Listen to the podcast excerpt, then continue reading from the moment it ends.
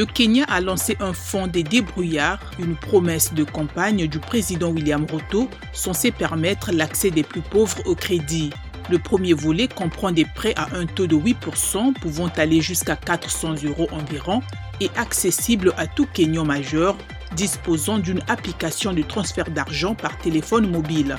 Doté de 400 millions d'euros environ sur 5 ans, le fonds des débrouillards va comprendre trois autres volets microcrédit, prêts aux petites et moyennes entreprises et prêts aux start-up.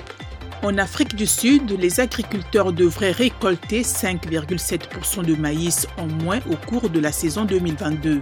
Le comité gouvernemental des estimations des récoltes prévoit une production de 15,387 millions de tonnes de maïs, soit une baisse par rapport aux 16,315 millions de tonnes en 2021.